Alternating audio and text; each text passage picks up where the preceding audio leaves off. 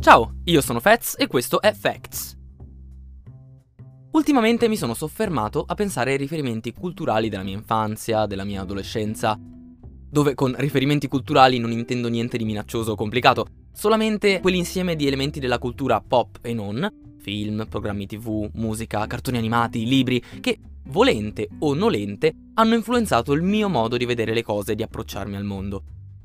A qualcuno potrà sembrare persino un po' stupido. Subordinare la propria visione della vita ai cartoni animati che guardavamo da bambini sembra un po' semplicistico, no? Un po' forzato, diciamocelo, anche un po' opportunista. Opportunista perché se è vero che alcune delle ideologie più odiose della nostra società vengono introiettate fin dalla più tenera età, anche e soprattutto attraverso la cultura pop, allora, beh, nessuno è veramente colpevole di avere una visione macista, misogina o eteronormativa del mondo. Non mi puoi incolpare di ideologie che ho succhiato con il latte, per usare una metafora molto efficace, nonché troppo arguta per essere farina del mio sacco. Personalmente non credo che l'opportunismo stia nel riconoscere che gran parte di ciò che noi siamo o siamo stati non sia frutto delle nostre scelte. Piuttosto, è opportunista chi, anche messo di fronte all'evidenza che ciò che ha imparato non coincide con lo stato delle cose, fa finta di nulla e non è neanche una forzatura il voler rintracciare parte di chi siamo e cosa pensiamo nei prodotti culturali che abbiamo consumato crescendo. Non lo trovo forzato per il semplice fatto che i personaggi che da bambini e ragazzi abbiamo incontrato nell'universo dell'intrattenimento sono stati spesso forti modelli comportamentali, che ci sforzavamo di emulare o di prendere come esempio, o almeno lo sono stati per me. Forse semplicistico? Ma eh, è pur vero che alla formazione di un individuo concorrono molti fattori, oltre all'universo pop educazione familiare, scolastica, per esempio. È altrettanto vero però che ciascuno di questi elementi influenza gli altri, non sono binari paralleli, ma strade che si incrociano. Io lo so cosa vi state chiedendo, ok Fede, tutto molto bello, ma dove vuoi andare a parare? La risposta è molto semplice, voglio sollevare il problema della rappresentazione e dei modelli nella cultura di massa. Per farlo partiamo dal primo grande problema, che è una forte, fortissima sottorappresentanza delle minoranze, sia che si tratti di minoranze etniche, religiose, di genere o con disabilità. Provate a pensare ai protagonisti delle storie che più vi stavano a cuore da bambini o ragazzi. Quanti di questi non sono, per dire, bianchi ed eterosessuali? Eh, già così ne abbiamo persi qualcosa come il 95%. Per la categoria protagonisti non bianchi mi vengono in mente ben pochi esempi. Penso a That's So Raven, la serie Disney sulla ragazza che prevedeva il futuro, e Papyrus e i misteri del Nilo, che è un discutibilissimo prodotto della TV francese di cui probabilmente ho memoria solo io. A cui si aggiunge, per i millennials, Will Smith nei panni del principe di Bel Air. Qualcuno potrebbe obiettare che anche gli anime e i manga giapponesi di cui la TV e le edicole traboccavano, e traboccano tuttora, effettivamente non rappresentino membri della comunità bianca, Personalmente non mi trovo d'accordo. O meglio, non credo che molti di essi presentino la differenza etnica come un valore. Non fosse altro che per la fortissima occidentalizzazione, per esempio, dei tratti somatici dei protagonisti, e talvolta persino delle abitudini, vuoi per adeguarsi al mercato occidentale, vuoi per ragioni più articolate. Credo che nessun bimbo europeo guardando Pokémon o Digimon abbia mai anche solo lontanamente sospettato che quei bambini di 10 anni che si accompagnavano a mostriciattoli potessero non essere perfettamente identici a lui. Già vi sento borbottare, ma i bambini non fanno nemmeno caso a queste cose. Che i tratti somatici siano o meno occidentali è irrilevante. Questa, amici miei, è una grandissima cazzata.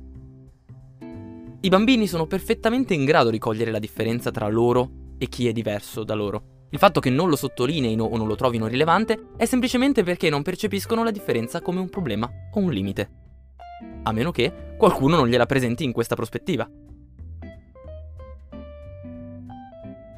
Quanto a protagonisti non eterosessuali e non cisgender in prodotti per l'infanzia, vabbè, che ve lo dico a fa? Già sento un altro borbottio.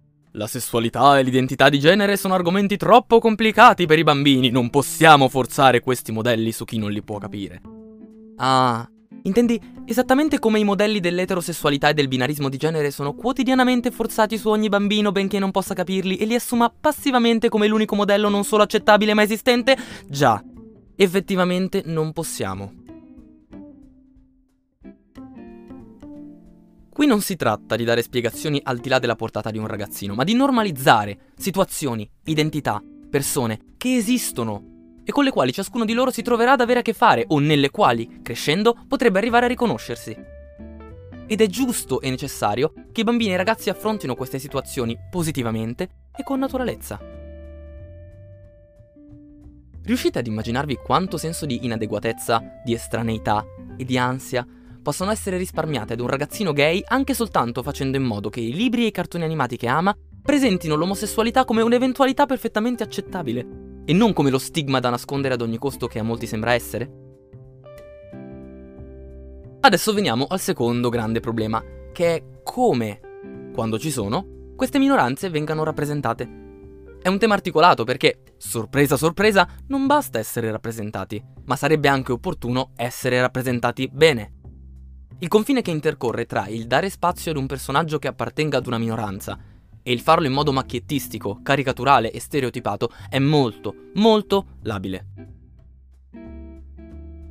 Il rischio di ottenere questi personaggioidi è inversamente proporzionale chiaramente alla conoscenza del fenomeno rappresentato da parte di chi presiede al processo creativo, da cui la necessità, auspicabilmente, di coinvolgere in prima persona nello stesso processo creativo, o quantomeno di consultare, membri della comunità da descrivere.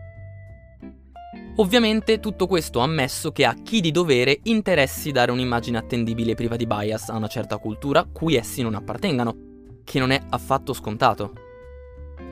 La stragrande maggioranza delle volte questo interesse non è pervenuto, tant'è che l'intrattenimento pullula di macchiette sbattute nella trama per dare una parvenza di inclusività e lungimiranza che possa dare il contentino. Nel caso specifico della rappresentazione della comunità LGBTQ, poi, si consumano spesso due fastidiosi fenomeni, il queerbaiting e il queer catching, che hanno lo scopo di attrarre la stessa comunità verso un prodotto di intrattenimento che offre loro un certo grado di identificazione in uno o più personaggi, senza, tuttavia, che si parli apertamente dell'identità sessuale o di genere degli stessi personaggi. Il queerbaiting consiste in un gioco di allusioni, non detti, sguardi e ovviamente valanghe di stereotipi estetici, perché si sa quale modo migliore di rappresentare un ragazzo gay che ricoprirlo di rosa, donargli una voce acuta e una passione sfrenata per la danza? Vi ricorda qualcuno? L'esempio più lampante di queerbaiting della nostra infanzia è proprio Ryan Evans, gemello di Sharpay in High School Musical. Ma non è finita qui, perché tenetevi forte, l'altro caso che strepita queerbaiting è Xena, principessa guerriera. Sì, perché l'intera serie è costellata di vaghi accenni e di allusioni a una relazione romantica tra Xena e Olimpia. Anche qui, ovviamente, non una parola di contesto. Il queer catching poi è persino più squallido del queerbaiting e consiste nel dichiarare a posteriori l'appartenenza di un personaggio alla comunità LGBTQ, anche se l'opera non ne contiene nemmeno il più labile degli accenni. Per farvi capire come funziona, sarebbe come se io vi dicessi che il lupo cattivo dei tre porcellini è gay. Non ci sono prove, non c'è scritto nulla nella trama che lo faccia supporre, ma è una zeccata mossa di marketing per avvicinare una parte di popolazione alla favola. Anche questo vi ricorda qualcosa? Ma certo, Albus Percival Wulfric Brian Silente. J.K. Rowling, più volte nella bufera per le sue dichiarazioni in merito all'identità di genere, con uno spregiudicato colpo di mano ha dato a un'intera generazione di ragazzi gay la sensazione di essere stati rappresentati senza effettivamente farlo. Questa sì che è magia Rowling. Ma perché mi interessa tanto il modo in cui noi minoranze diventiamo personaggi? Fondamentalmente perché se l'unico personaggio portavoce di una cultura si riduce sempre ad essere un piatto stereotipo, agli occhi degli spettatori non è lui solo ad identificarsi con quello stereotipo, ma l'intero gruppo cui appartiene. Questo fa male sia alla maggioranza, che impara ad associare la minoranza ad una macchietta, per cui ad esempio è condizione necessaria e sufficiente essere mascolina e coi capelli corti per essere lesbica, sia alla minoranza, i membri della quale, talvolta, se non si percepiscono come aderenti al modello proposto dalla cultura pop, si sentono sbagliati, estranei alla loro stessa comunità, o, peggio, si sentono forzati ad aderire a quell'ideale per sentirsene effettivamente parte.